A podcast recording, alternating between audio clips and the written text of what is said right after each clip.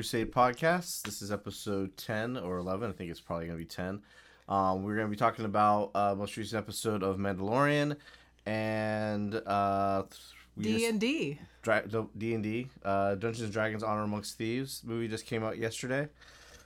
uh, we saw that. We're going to talk about that, and then I'll probably talk about uh, a game or two. I think I played played through all Sifu, at least on easy. so we'll talk about that a little bit as well. So let's jump into it. Uh, Mandalorian uh, yes. episode that came out. Uh, All about pirates. Yep, brought us back to the pirates. uh, and this is probably the biggest example of like when people say Disney's ruining Star Wars or Disney's having is changing things that people don't like about Star Wars. I think this has the biggest example. Yeah. Because the very first episode, they had they introduced the space pirates, which kind of doesn't make any sense. Right? The, the understand that the town in the very first season was like this unruly outlaw town had a had stormtroopers. Had stormtroopers. A bunch. Uh, Moff Gideon was running it. Uh, was yeah the main uh, head honchos of the town. But it was obviously some type of like underground, like outer rim. Nobody was really dealing with it except for Moff Gideon, because you had the Mandalorians living there uh, in secret. You had the bounty hunter hub in the in the bar. Now, obviously, after they got rid of Moff Gideon and all that throughout the other seasons, as you said before, uh, Carl Weathers' character has now built this up to be a nice independent town. His space pirate buddies show up in that first episode. It's kind of weird because you can do space pirates, but you, without dumbing it down. That's Being the thing. R and yeah, and that's the thing is that Disney weird. Disney dumbs down stuff, and that's the thing that like they had a Smee character, and like Swamp Thing was Davy Jones. It was weird. Yeah, and like what I'm getting at is that like what people don't don't like, and I guess it's more with the older generation. Is like these are the people who mm. are bitching about how there's no Darth Vader in the Star Wars world, or there's no original characters. Which part of me is like, get over that. the The franchise has moved beyond that, so you're not going to see those classic characters at Galaxy's Edge and whatnot, which makes sense. But what they uh, Disney has done, and what our generation usually complains about, is that they talk down to you, assuming that you're dumb, that they have to spell everything out for you. So, oh, it's the space pirate, so the space pirate has to say R Vars, some shit like that, which like you don't need that. No. Perfect example of that is like, uh, or example where you don't, where it's been done and they didn't do that, is the anime Outlaw Star. Space pirates yeah. are one of the biggest uh, antagonists in that whole storyline, and they're just called the King Tao, they don't have peg legs. They don't have hook for arms. No, they just do what they do, which is pirating. Yeah, and that is shit. their action. exactly. And so when they introduce these pirates, it's kind of a cringy moment in the first episode. And it's also when I think about even dumber the fact that like they come they were at that town a long time ago and it was run by Moff Gideon and it was kind of underground outlawish town. They come back, okay, cool. The place has been cleaned up. It's under new management and they demand to be served in the old pub, which is now a school. It's like, all right, fine, The places changes. You guys know that, right? And like, why don't yeah. you? It's a big city. I'm sure there's a pub somewhere. Why are you yeah. demanding to be served drinks in the elementary school? That's fucking stupid. And they, they cause a big fight about it, and that's what causes all the the problems that happen here. Yeah, um, it causes this episode essentially. Basically, and like this, like we knew from the beginning, like okay, they're gonna come back to these pirate guys and like this da- this seaweed Davy Jones dude, or as our friend said, he looks like a Halo brute with seaweed covered all over him. Uh, we knew this was gonna come back, and they're gonna like have to pay off like why are there pirates here, obviously, and that's what this episode did. Now that doesn't mean that this episode was bad because the pirates are in it. It actually, you know finally brought like some good battle and like war, war to the Star Wars show. Mm-hmm. Um, but basically, the pirates circle back, which can't have could not have been as that long after Mando left because they're right outside the planet when Mando pissed them off the first time. Yeah. Um, and then all this other stuff's been going on, and now, now we get back to this episode where like they show up, they threaten Carl uh, Reeves' uh, character, saying, "Yeah, I'm, I'm, gonna fucking take the town, um, and expect you to surrender." So basically, he's forced to ask for help from the New Republic, which this all ties into that one like Andor episode where it's all about the uh, empire people who worked for the Empire who are now converted to working for captured and converted to working for the Republic. um, basically showing how incompetent the Republic is, and what Mm-hmm. and this I think that's going to lead to like them showing the beginning of the First Order Yeah. because the Republic has been kind of like they're just not running things as smoothly as you would think, or as well as like they like to draw it out like in the movies. Like, oh, the Republic's so you know nice, peaceful, freedom, all this. Like, it's still a lot of bureaucracy, And a lot of bullshit. so and nothing gets done. pirates put the town under siege. They ask for help, and what I kind of feel weird is like it shows the bureaucracy of the entire system of okay, the local like star, the local X-wing. Or the nearby platoon of X-wings. yeah, or platoon or outpost, like, oh cool, we got a message. Uh, okay, let me fly to Coruscant and ask permission to go and save these Well, people. he does that because he knows that if he just sends a regular message, Yeah, they haven't been they would not answer him or ever get back to him in a timely manner. But it's so also like, that's why he goes to Coruscant and be like, "Hey, let's, you know, get a face-to-face interaction. Maybe I'll get something out of it." But see, the one problem with Star Wars has not has never really uh, set in stone is how long it takes to get to places. Like Mm-hmm. Well, they like in Phantom Menace, they said it'd be like four it'll go hours. Well, like they said it'd be like four or five hours to get to Tatooine from Naboo or something. Yeah, That's the only time we've gotten a time break of how long it takes to get somewhere. Where like Star Trek, like going warp nine, you still can take forty eight hours or two days to get somewhere. You're going Yeah. at light speed, light speed or beyond light speed, and you're still taking a while to get somewhere. Where in Star Wars, they never established how long it takes to get from point A to point B. So it's like, is Coruscant like a five minute flight away from where this outpost or is? Or is it two days? Like, yeah, I wish there was a better establishment of time because it appears like the pirates just took over in the matter of a half a day or a day. Yeah, or That's could have been half like. hours because like he it was a giant star cruiser that basically shows up for their pirate ship and bombards the town. There's no uh defenses whatsoever, no big guns that they have set up to shoot which down I'm ships. kind of shocked by because you're trying to be independent from the New Republic, too, and you don't have any protection. and Like, you know that what the- pirates frequent the area. yeah. yeah. So like so why are you like, oh, I'm now going to try to rely on the New Republic? It doesn't make sense. yeah, it's like so like there's no anti-aircraft weaponry or whatnot. There's just one ship that's bombarding the town. The town folk uh, get out and are basically watching Escape to the lava pits. lava pits. Yeah, and they're basically uh, watching what them taking over the town from where they're at. But it's like it's not like they're they're there for days because they're still like ransacking shit. Yeah. So and not so trying to go after the townspeople either. yeah. So like the time, how much time passes is unknown because we don't know how long it takes to travel to Coruscant. He basically just walks into the requisition, office. a requisition officer's office, asks for help. They say no. Then he flies all the way back to Mando's planet, uh, where Mando and the other the conclave is at. Yeah. Uh, explains how he finds it because he Red Five is there, which if you're a Star Wars fan, you knew that Red Five was in was with the Reb, with the rebellion and with the X wings and whatnot from the movies. Um, so he tracks him down by the droid that he that Mando had, asks for help. They have a big old vote about it. They, Well, he doesn't ask for help. He just tells him like, "Oh, by the way, your friend is in trouble. You should go help your friend. I'm not going to tell anyone where you are." And then he, the X-wing pilot, pieces out. Yeah, that's basically how it is. Because it's because he kind of asks for, it, but like understands that they don't want to help him, and that they like, um he's an outsider, and basically Mandalorians c- could kill him on sight just for showing up because now they have to pack up all their stuff and leave since they've been found. So yeah, you're right. He does. he does basically just tell Mando, hey. He's your friend. Go help him if you want. I'm out.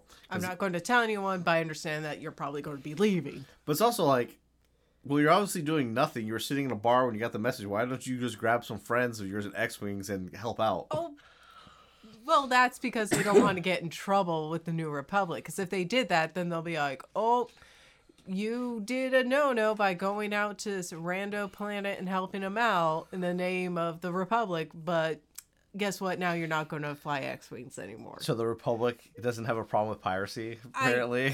Well, Like, they and- do if it's with a planet that's under their protection. Remember, this planet Is is, not, yeah, is independent from them. but still, it's like you're I agree. Yeah, like okay, I took out some pirates. Are you gonna arrest me for taking out pirates? No, we won't. But hey, it was unauthorized. Like, well, I wasn't doing anything anyway. You didn't order me to go anywhere else. Yeah. Because they were just sitting in a bar chilling until they got this message. So it's kind of weird, like that's how the Republic works, and like the Republic soldiers or pilots can't just kind of go on their own accord to you know do what they do what they were what they promised to do with the whole war to begin with was like we're here to help other worlds or whatnot, help other help these groups that have been enslaved by the Empire. Um, but basically, uh, the Mando Conclave they have their whole uh speech and like, hey, here's the talking stick, you get to talk now. Because basically it was like hold the, hold the forge hammer, you get to talk to the Conclave, and they basically passed it around. Had had some pretty good speeches or whatnot. Um, and they decide, hey, uh, We're Man- gonna go help. yeah, I gotta go help. Um, b- based on the promise that Mando said, hey, Carl's Weathers' character has offered me a parcel of land on this planet, and That so we instead of hiding out, we can actually have a home and build our our society again, and actually have the ability to uh to rebuild our society and to maybe possibly reclaim our place in the universe as having a home and Uh, home base. home base to, go establish and then to go back to Mandalore eventually. Um, so this is the cool part of the episode. Is like we actually get to see the Mandalorians do all, what they do, out fight. go out to their fight. Uh, can't I always forget her name. uh, Bo-Katan. Yeah, Bo-Katan. like, the- Bo-Katan basically being like uh, being the military general she was because she was in Rebels and whatnot, and she's the rightful ruler of Mandalore. Kind of organizes the game plan, tells them what they're gonna do. She has the drop ship to drop them all in. Um, so her and Mando attack the ship while she drops off the uh, Mandalorians. They attack the town. They run out the pirates. Um, they end up destroying the pirate ship completely and blowing him out of out of the sky, which was expected because you're like, this guy's not going to survive this. yeah. Uh, they leave for the one like first mate, not even first mate, the guy who intact who started the whole shit with the bar Yeah. pieces out and leaves. when he realizes that they're going to lose the fight. So he'll probably somehow show up again. But as you said, like they had a Toll Smee character who was, was wearing a striped shirt, a beanie, and he was the captain's first Yeah, mate. He was pudgy. The shirt rolled up, so you saw a little bit of his tummy. So it was really like It here's a seaweed Captain on. Hook, here's Smee. well, it wasn't Captain Hook. It was more of a Davy Jones Yeah. looking motherfucker. So it's really weird that it's like that's them Disneyfying the Star Wars universe, and it's very clear that that's there.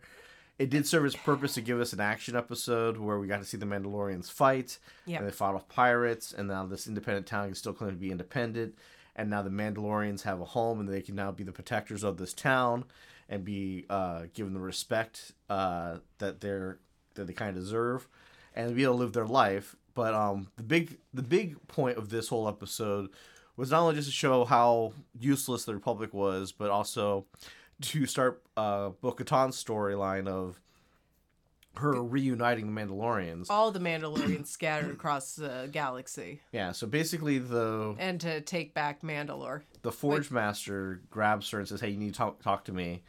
And she takes him takes her down to the sewers where the original forge was and tells her like, "Hey, you say you saw the mythosaur. That's that's like something That's a sign. that's a sign. Like she she let it, like roll off her back when you first heard it. Like it meant nothing. Like yeah, everybody sees shit every once in a while.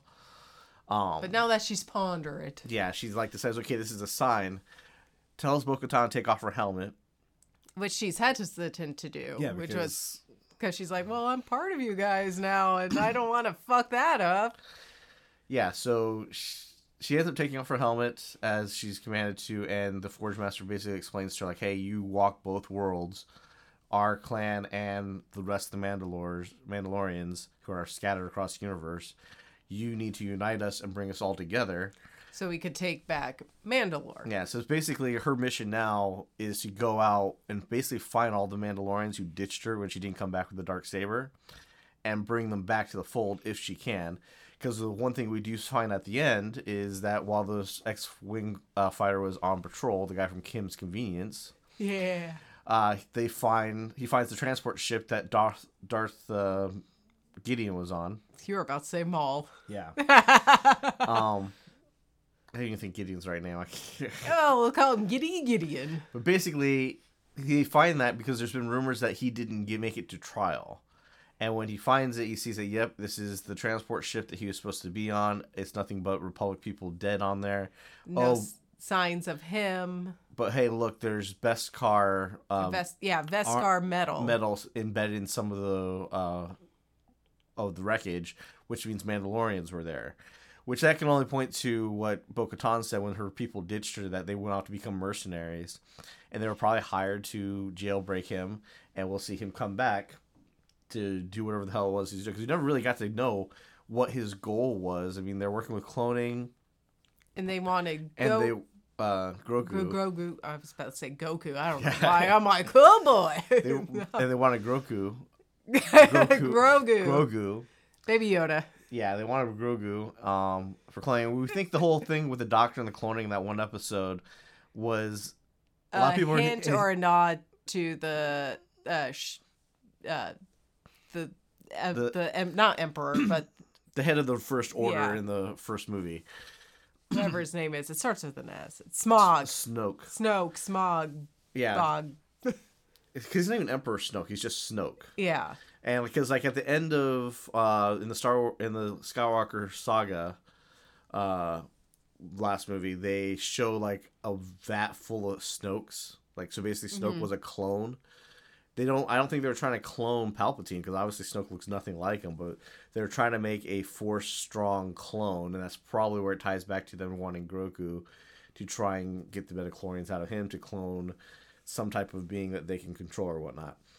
Um, that's what that's all speculation that like fans based have and whatnot. But basically, we see that what's going to be coming here, since I think this was like the halfway point of the Mandalorian season, is that there's either going to be a showdown with um, Moff Gideon, and then the and the Mandalorians, and it's going to be are they going to be able to bring the Mandalorians back into the fold, or are they like going to be too far gone, and it's going to be Mandalorians versus Mandalorians. and it just wipes them all out. Well, to see, and it's also interesting. Like, there's rumors I've been seeing articles, headlines that saying like, Bo Katan's gonna be recast. Um, pa- uh, Pascal's gonna be uh, recast as well, where he won't be uh playing Din Djarin anymore. that would be weird because all he does is just go into a sound booth unless they need his face for a day. But that's the thing is that he might have other projects that are taking up time. Ah, Um, because he's a hot commodity, so it's like it makes sense that oh, I gotta do these other projects. I can't just be doing Star Wars. fair. I don't have time for this or that. So Got that just- HBO money now. So they'll just recast him completely Yeah. and maybe make the voice sound a little bit the same through I don't know. Who knows autotune or whatnot. Well, again, that's But- all speculation and rumors. But if they're gonna recast Bo Katan, that's a big thing because she's sold on her face, yeah, and she, she's a well-known actress. I mean, she played Starbuck in uh, Battlestar Galactica, so recasting her would be a big deal. Um, so if they do that, I mean, they do it, and, and the show goes on. It's the storyline that people care care about more so than the actress' faces in this particular series. Uh, so we'll have to see where it goes from there.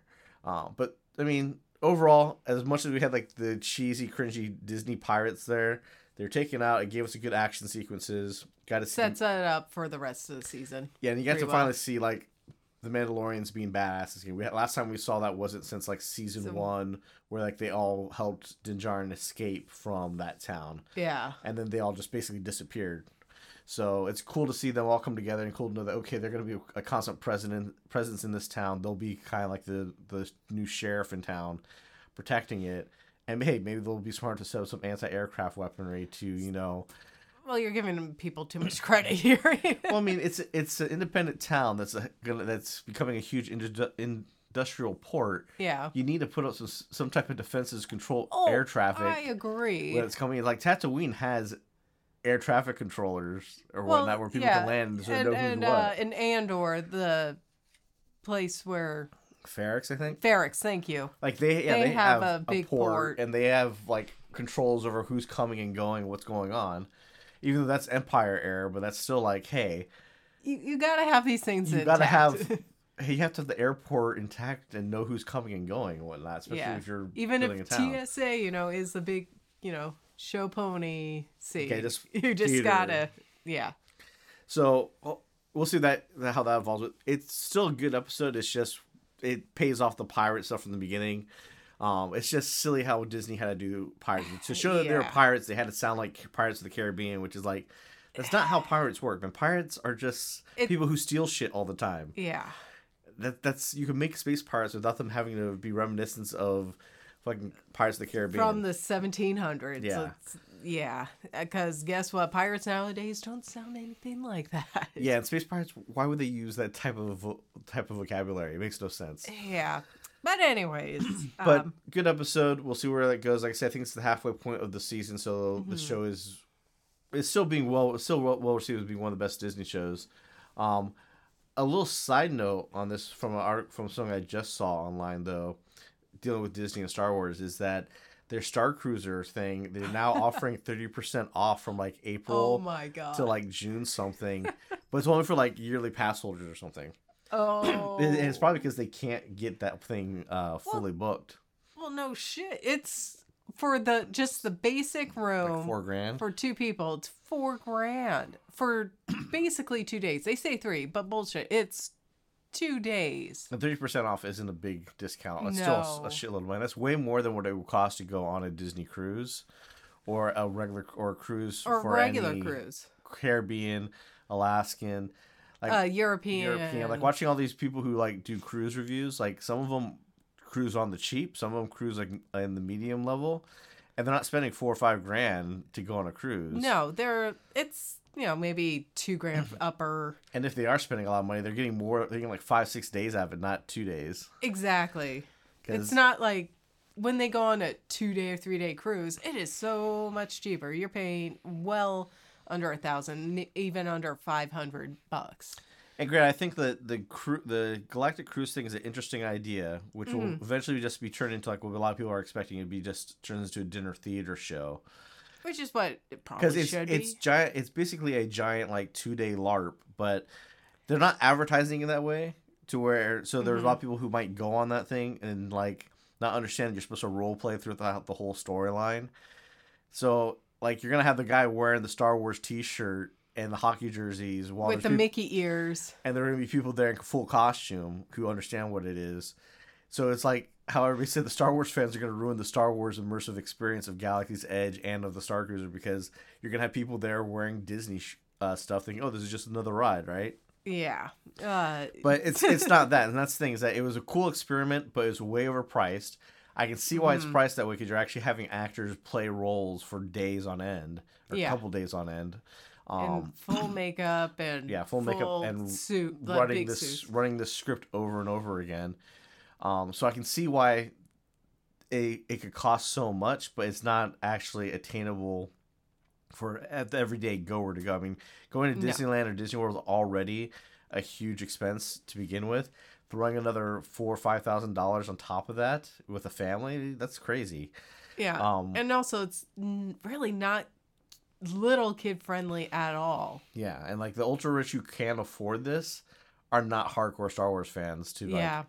Like all the people that we saw that went to this and enjoyed it, uh, either got it because they're content creators and they got money through their Patreon of fans, uh, fans of their content. Or they paying were for it, invited by or Disney. they're invited by Disney for pre- for the press days. Mhm. And the, uh, those are people who were like, "Oh, this is awesome, this is great," and that this and that. And then the people who like got paid through Patreon or whatnot to go have a little bit more honest review, but they're super super Star Wars fans, so they enjoyed it Yeah. So of And course they are un- going to love it. and they understood what it was. yeah. Whereas like the typical, oh, I'm a cosplayer, I go to cons, I went to the Star- Wars Galactic Cruiser, yeah, it was weird and it sucked because like, well, you're a cosplayer. That does not mean you're a larper. It does not mean that you're into role playing. Yes. You may thought you were going on a Disney vacation, and it turned out to be this entire dinner theater show that was nonstop. yeah. Which I can see how like, hey, you want to relax, or hey, you just want to like hang out somewhere. You can't really do that because has It's no pool. constantly on. yeah, there's no pool. There's no like t- there's no show There's shows. no real place to go relax other than your room and this tiny area. the outdoor area. their outdoor simulator, which is just a exposed uh, Rock ceiling garden. rock garden. Yeah. yeah. So I mean, I would suggest watch videos of that if you are interested in the Galactic Cruiser. We watched a lot of them; they're very interesting.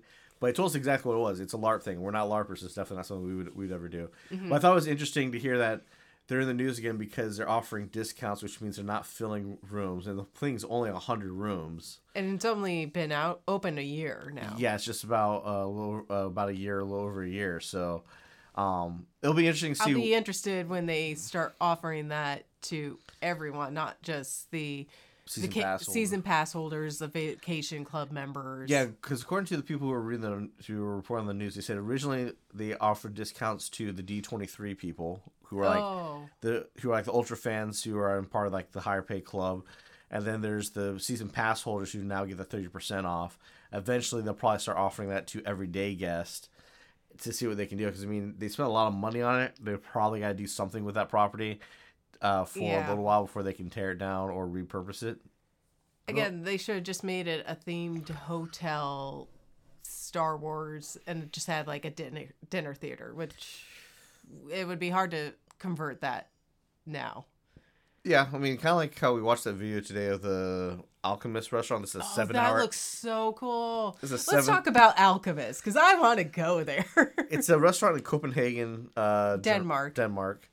Uh, that is like a seven-hour dining experience. Like basically, if you've seen the menu, it looks like you're dining at the at their restaurant. and it's a 50 course meal and most of the courses are just going to be a single bite of whatever But it's like gastronomy food, so there's things that like look like other things.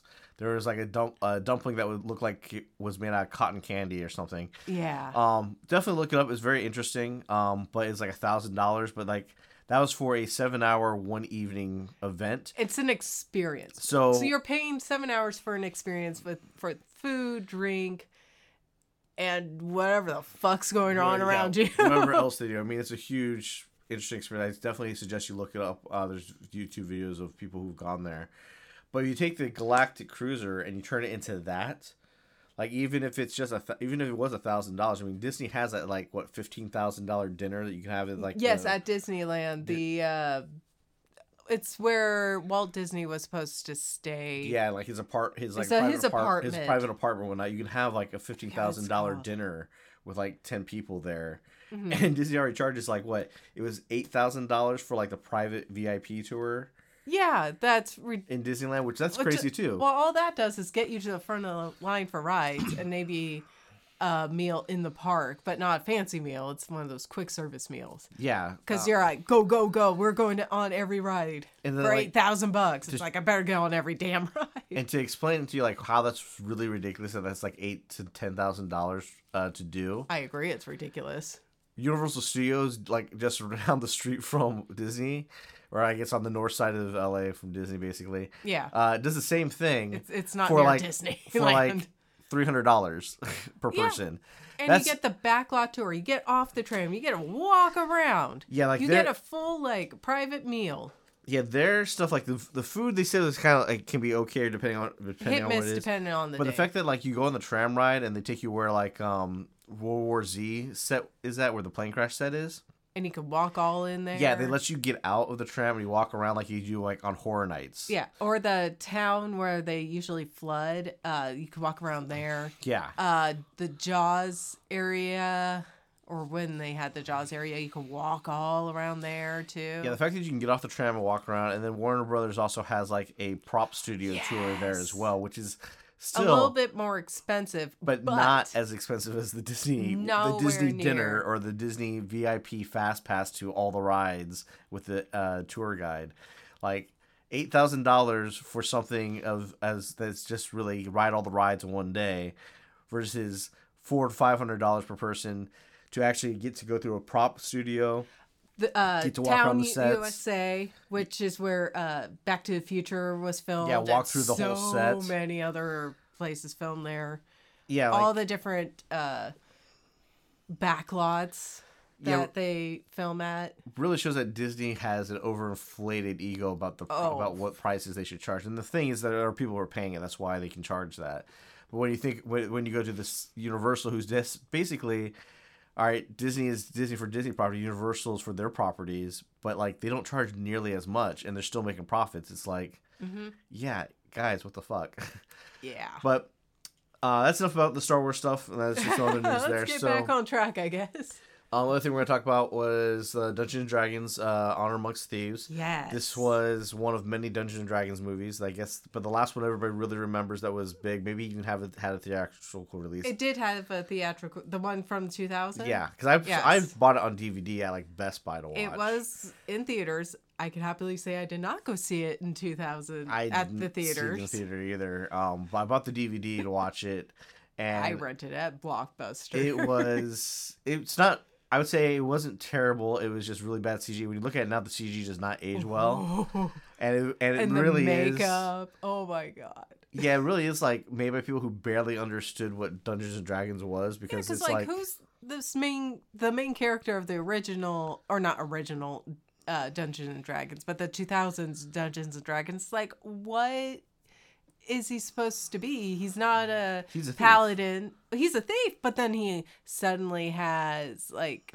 paladin powers and yeah it's like he's a Barbarian he's like he's like strength. oh It's he like, was like what- awakened or something in that movie and then like the queen or the princess was obviously a ripoff of like the Never child, ending childlike story. uh princess uh, or empress in never ending story only person like trying re- not really trying real hard but hamming it up as much as possible as jeremy oh Irons. Oh my god. like to the point where it's like Stop. almost almost william Dafoe levels of acting Oh, it was William Dafoe levels. Yeah it wasn't almost. It was, and then beyond. It was so. And like Oh, so that's bad. the 2000 movie that's really old not very good Do the not cg watch. is not It had a sequel that had nothing to do it's with not the great. first movie. Um, that's why I say like the this new one is one of, of a number of different D and D movies. I mean, they may have had some back in the '80s. I think Tom Hanks was in one. That's more about how D and D is make is making your kids worship the devil Well, and kill each other type of shit. I don't think that was really approved by the creators of Dungeons and Dragons. But there are there are tons of other uh, D and D movies out there, whether Yeah. made for TV or DVD. This is another like major theatrical release starring Chris Pine, um, the gal who played Beverly Marsh in uh, the movie It is in it, who played the child Beverly Marsh. Um, it has uh, Michelle, Michelle- Rodriguez from the. Fast and Furious franchise. And I say they did a very good, a good job with this. Um, I can say it's like the best fantasy movie out there. Um, No. I think they did a good job with kind of explaining things a little bit more so in uh, a way that huge fans of the D&D series get a lot more out of this than just the casual fan or just even even people like me and Courtney. We because I don't know a whole lot about the D&D universe. I recognize things like Neverwinter, uh, Baldur's Gate. Like, okay, cool. They're naming these things as these are locations. I know these as game titles and like these are areas that take place in D and in D And Um, in the older D and D uh, campaigns. Yeah, apparently, like the old book um, franchise for Forgotten Realms is a D and D. I think I never knew that. I just thought they were just fantasy novels when I was a kid. um, but that's what this all ties into. And the thing is that it's nice that they don't just name drop these things as, oh hey, wink wink, Neverwinter. Like it's an actual place. You see Neverwinter. Okay, they talk about how Baldur Gates is the actual place, not just It's not just name dropped. There's a purpose Yeah, for it so in the script. because I never realized Baldur Gate was an actual place. I just knew Mm-hmm. it was a game title. I didn't know exactly what it was.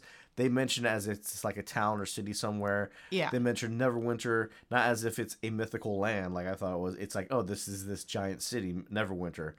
Um, and they kind of do a nice job of like, all right, these guys go on this adventure to kind of, you know, go do what you do in a D&D campaign where you go get one MacGuffin to solve another problem, To- solve another problem. solve another MacGuffin and Yeah, so like they do a good job traveling around and seeing different things, and that gives them a chance to introduce stuff. yep. And you see where they do their missed uh, dice rolls too, Yeah, which is kind of funny. De- definitely interesting when that when that happens. Like when they're questioning the corpses, they have five questions and they keep fucking it up because the corpse keeps answering all like the side questions that aren't directed to them. So like after five questions, the corpse just dies again. So you have to Yeah. go dig up another body and ask, and get more information. or when the uh, sorcerer has to do a uh, performance check. yeah, doing well, and then all of a sudden it's like, oh, now you're getting the bad dice rolls on your performance check. Yeah, there's definitely uh, things that like people who are big fans will, will notice it and get it and get those references, and people who aren't will still just enjoy a very fun action adventure uh, Fun fantasy, fantasy film. film. Um, my one criticism is Chris Pine. Like, is he a bard? He's, is he he, a is a bard. Because he definitely has the guitar for a bard, and like he had it hidden in a in a cubbyhole in his house or whatnot. But you don't really see him do a lot of bard things other than have charisma. Yeah. He has very high charisma and I and he does sing a couple times, which does give a little bit of appearance as like a morale booster when he does it. Yeah, he's always he's always boosting everybody's morale around him, but Yeah. he's doing it just through conversation and charisma. Well, he does sing like maybe three or four times in this. Yeah, but like I said, like it. when I think bard in D and I think like Vox Machina, where here's a Oh, bard who, who plays music and they cast spells with their music, right? He doesn't do anything like that. He's basically Right. He's a, a mixture of a bard and a rogue, but he doesn't you know use knives or anything like that or subterfuge. But he's a planner and he's uh he's rogue like with like his main class maybe being bard, but we don't get see him use bard as much. Well, when we see him like actually fight and attack, it is with his uh lute. Which I thought was like cool. which which I has a lute laughed my he- butt off when I saw him like, all right, here they are. They're taking hits. They're fighting, and here he comes with his lute. And he just whacks and then, then he just lute. kind of runs away, and then he comes back and like whack again. Which really think like yeah, what a bard would do is have like this Have, like- ridiculous in- uh, uh, instrument that would probably get smashed, but probably went somewhere and got like an indestructible charm put on it so he can beat the shit out of people with it. Yeah, and it's like okay, while the barbarian is like taking the hits and like punching, it's like all right, here's my chance to pop in, hit, run away. Yeah. Like I love that. And that's the thing with D and D movies. Why they're so difficult is because the charm of D and D is the wacky craziness that happens when you're playing it, and what how your DM reacts. Because like honestly, the few times I've played D and D, the majority of them have been poor because the the DMs have been really shitty. Like But when you get that one get- good DM, you're like, ooh, Yeah, when you get it's a a good drug. a good DM DM who like understands like okay, you're either really familiar with it or you're not familiar with it, and they know how to play off your decisions versus telling you like, are you sure you want to do that? Are you sure you want to do that? It's like, yes, I want to do it. Let me do what the fuck I'm gonna do, man. This is what I'm supposed to be able to do. Don't sit there and question how I'm doing it to suggest I do something else. You need to roll with what I do, not try and force me to do what you want me to do. Exactly. Um, so like I honestly only know like one really good DM uh in our friends group that can like actually do a good game and get people who've never played D and D to really have an enjoyable time. Um, but like what this movie does, it makes it so if you play D and D, you'll get like a lot of the little jokes, like the, fact that they're fucking fat ass dragon. the fat dragon was definitely a Oh huge reference God. to something that goes all the way back to like the s- uh, 70s and 80s of Oh, a was so specific cute. creature. He rolled, and he was a true dragon. He had all four legs, not a fucking wyvern like all the like HBO does now. Yeah, a lot, a lot of people, a lot of shows when they pick a dragon, they just pick a wyvern where it has like ar- wings for arms and two hind legs. And it's like that a dragon has four legs and wings, so Yeah. that's how they're supposed to be. Um, but what what I like about this is that like the name drops, the references. Either you'll if you miss them, you're not gonna feel like I'm missing an inside joke. It's still f- it's you still get the premise of like the biggest one would be the fact that they're gonna do a prison break and the prison break is all revol- revolving around this one character, which you don't know why it's revolving around this one character. All we think is that this character is going to have sympathy for their story or something. But it turns out, oh no, this character is a giant bird person. They're going to grab the bird person, jump out the window. The guy's going to have to fly to save his own life, so he's going to fly away with them. And that's how they're going to break out of prison. That's the stupidity that a group of people come up with Yes. on a D&D table. Like, how are you going to get out of this and plead your case to get out of this, this dungeon or this prison? I'm going to grab the bird guy and we're going to jump out the window with him. And it's like, What? all right, Okay. roll for uh, dexterity. See if you survive this. Let's Um, see if you live. Let's go. Yeah, and so, like, you get people who play D&D get the ridiculous of it, but even watching it out play out, it's like, yeah, that's ridiculous. It's funny that that worked. yes. Um, so th- those are cool things about it. I think my one criticism is like, it took me a while to get into Chris Pine's character because he honestly sounded like Captain Kirk monologuing. And I think that's just because of you. Well, I didn't find him Captain Kirky monologue. I thought at the beginning it was because he was monologuing, but well, it's because like he had to, because he had to tell his story of how he got there It- in the prison. true. But I just feel like it sound it felt like almost the cadence of how a parody of Captain Kirk would do it. Even though he was he's yeah he's played Captain Kirk, but his Captain Kirk didn't monologue. This felt, felt like him parodying almost William Shatner a little bit, so I got used to like now that's the cadence of how he always talks to everybody. Mhm. Um, so it does work very well. Will they get a sequel out of it? Possibly. Um, it depends how well this does in the box office. Mhm. I think it was entertaining. Um, I think it definitely it's definitely skips over a lot of a lot of stuff that maybe some D and D people probably get more out, but you get the gist of it. That red wizards are bad, um, and that like okay, th- these guys are the heroes, and they're gonna turn around and be the heroes. They had great cameos for old old school fans, like the big uh, maze sequence where you notice that oh the other groups running through this maze they're dressed like the characters from the animated cartoon from the 80s Yes, exactly dressed. Yeah, like they had- the colors, they were bright and they stood the out wizard like a kid had thumb. like the pointed hats like that nobody Yeah. wears it was really it was really interesting it's like oh yeah cool they put that in there um They were just missing their little unicorn friend. the funny thing was like everybody recognizes the the panthers with like the oh, projection yeah. things first thing i thought when i saw it, I was like oh those look like the cats of final fantasy 7 because well, like there's, there's gee, where did the Final Fantasy guys get it from? probably d&d yeah D&D, so it's like, a interesting lot to of- see Stuff. yeah see how everyone pulls in d&d elements into like their own universes their own stuff Yeah. um, because like literally their design is almost exactly like these little cat designs are in like the very first level of Final Fantasy VII,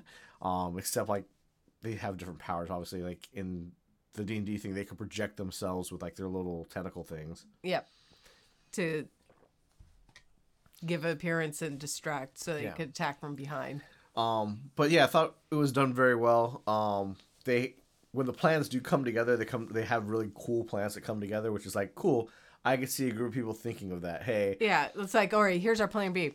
All right, plan B didn't work. Let's go back to plan A, but we'll call it plan C point five.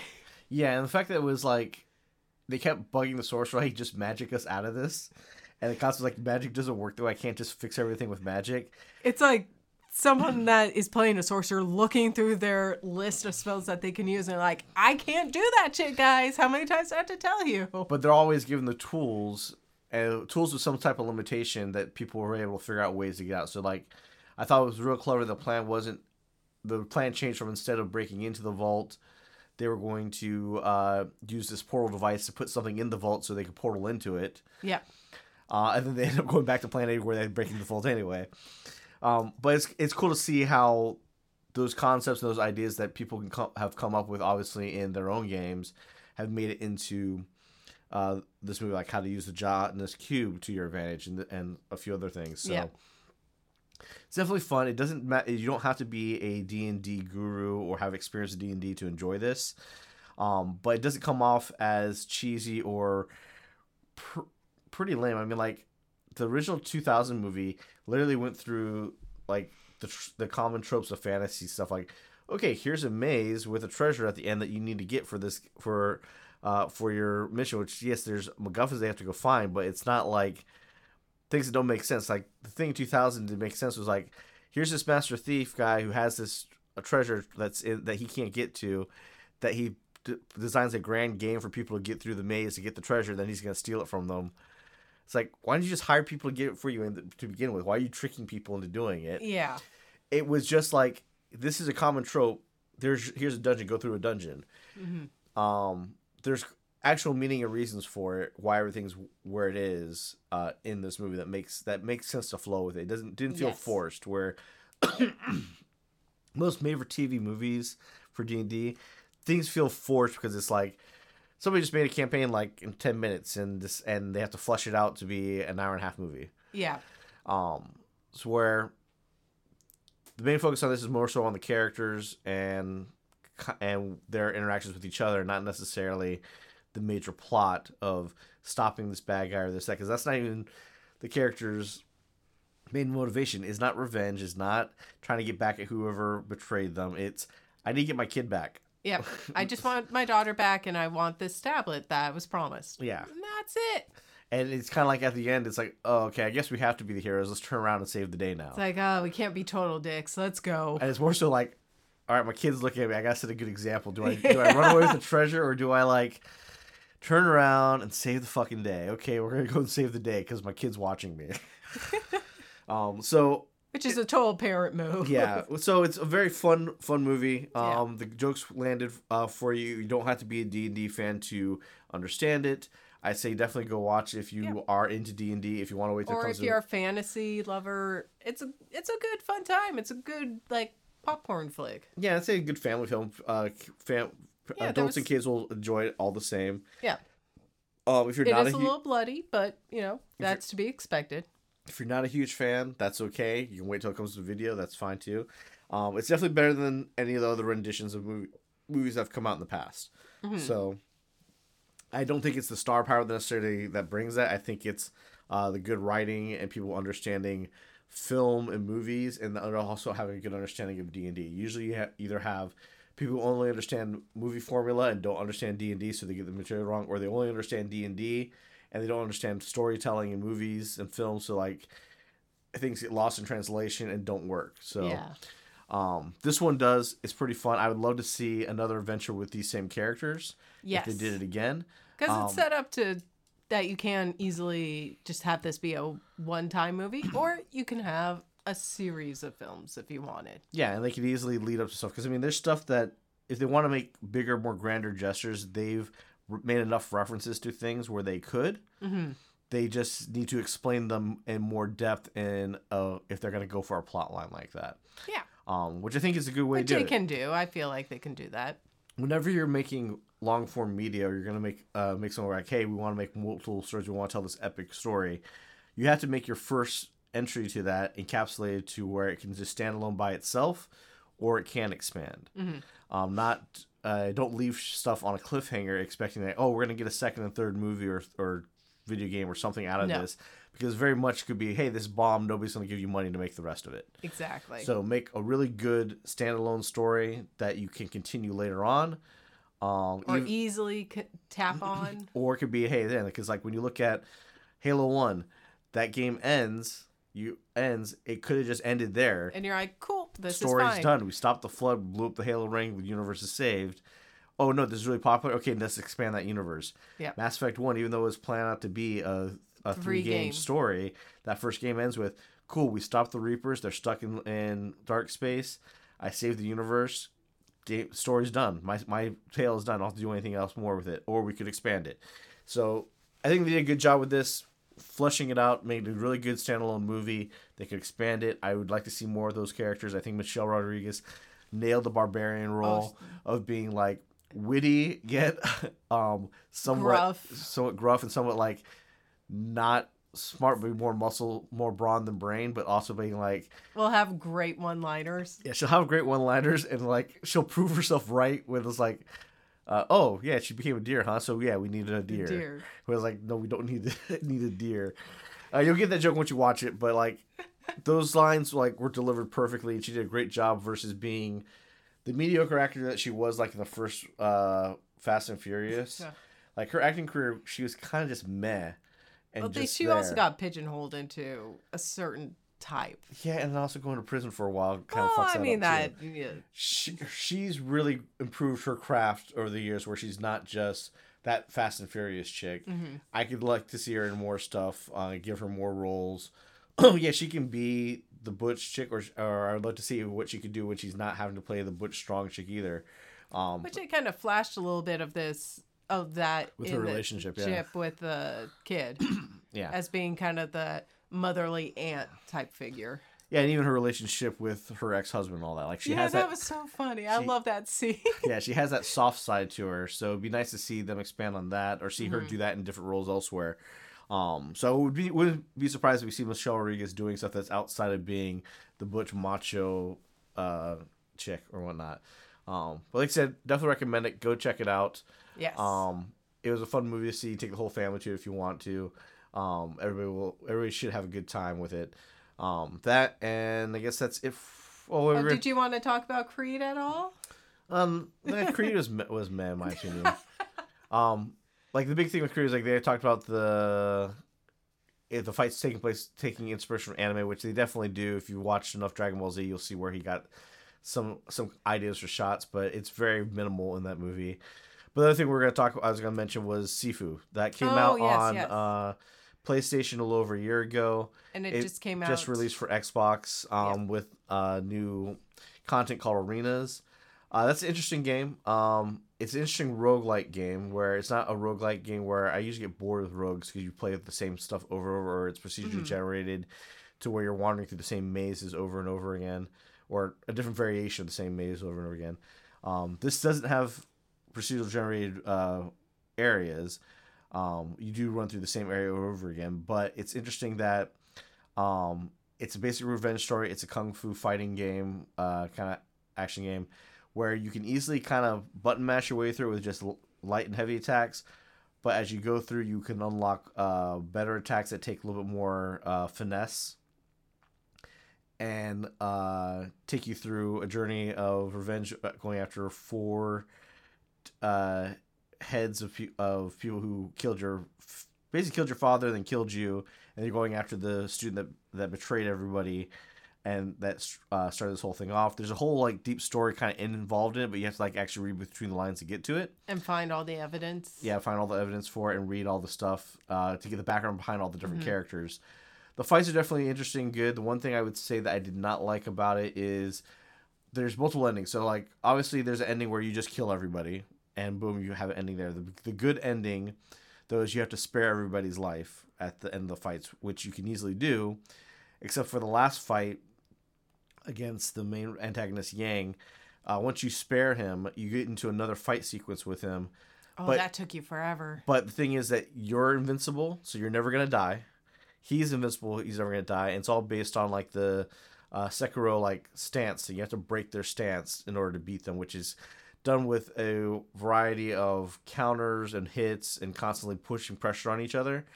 The thing is that usually in all the other boss fights and all the other fight characters you fight, that stance meter builds up and it stays up to where it's at unless you leave them alone for a very very long time. It usually just stays up where it's at and then eventually you break their stance and then you can do a finisher move on them mm-hmm. with that final fight where you're both invincible uh, Yang's uh, stature constantly decreases. So like if Oh. you let up at all, he constantly goes back to zero. So you constantly have to keep the pressure on. You constantly have to use a variety of dodging and then counter blocking.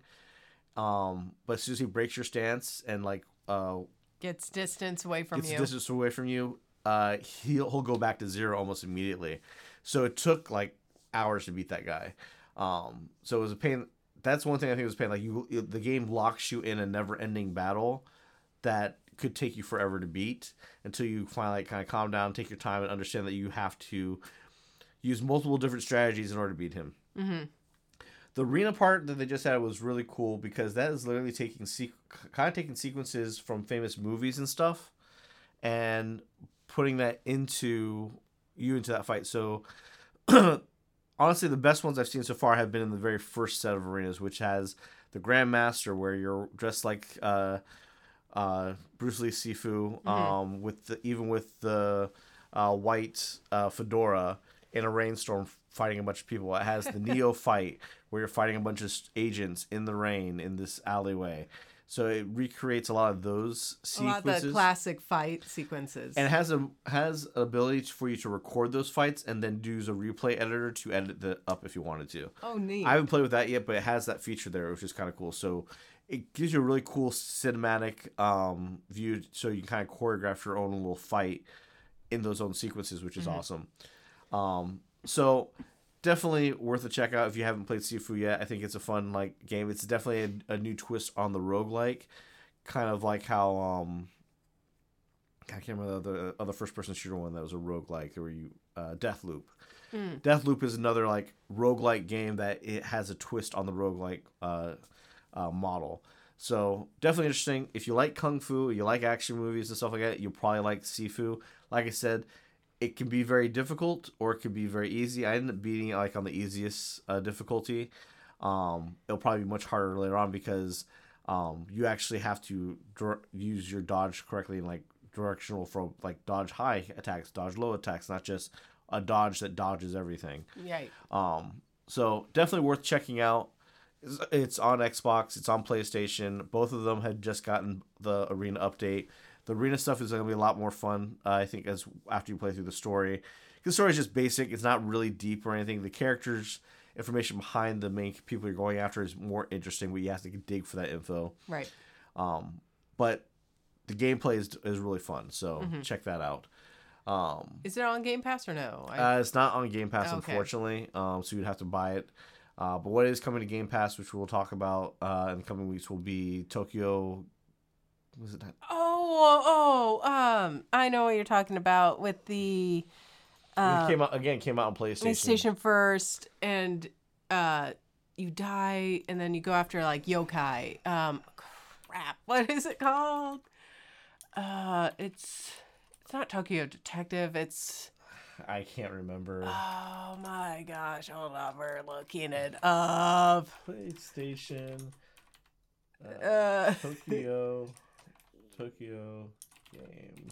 Tokyo game. Ghostwire. Tokyo. Thank Yeah, God. Go Ghostwire to, uh, Tokyo is the name of the game. Um, I'm interested in playing that. Um, it got kind of middling reviews because it turned out to be like a collectathon type of thing.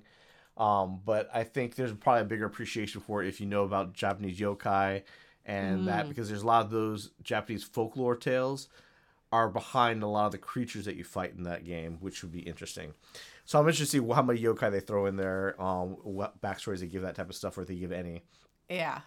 Um, but that's coming in the coming weeks. I think that's like in the middle of April, and then there's also going to be Jedi Oh, and also Survivor. you at gotta pet of the month. dogs in Ghostwire.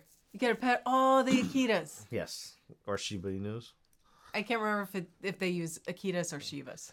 I think it would be Shivas because Akitas are like uh, huge. Huge. That's true. But you gotta pet all the puppers. Yep. So uh, that's our podcast for this week. Uh, so definitely check out uh, Mandalorian if you haven't caught those episodes yet. Check out uh, the Dungeons and Dragons uh, Honor Amongst Thieves, and uh, check out Sifu. Those are all great things to uh, uh, take up your time uh, when you want to relax and just chill. Yeah. So we will see you next week. Thank you for listening, and uh, catch us next time. Bye. Bye.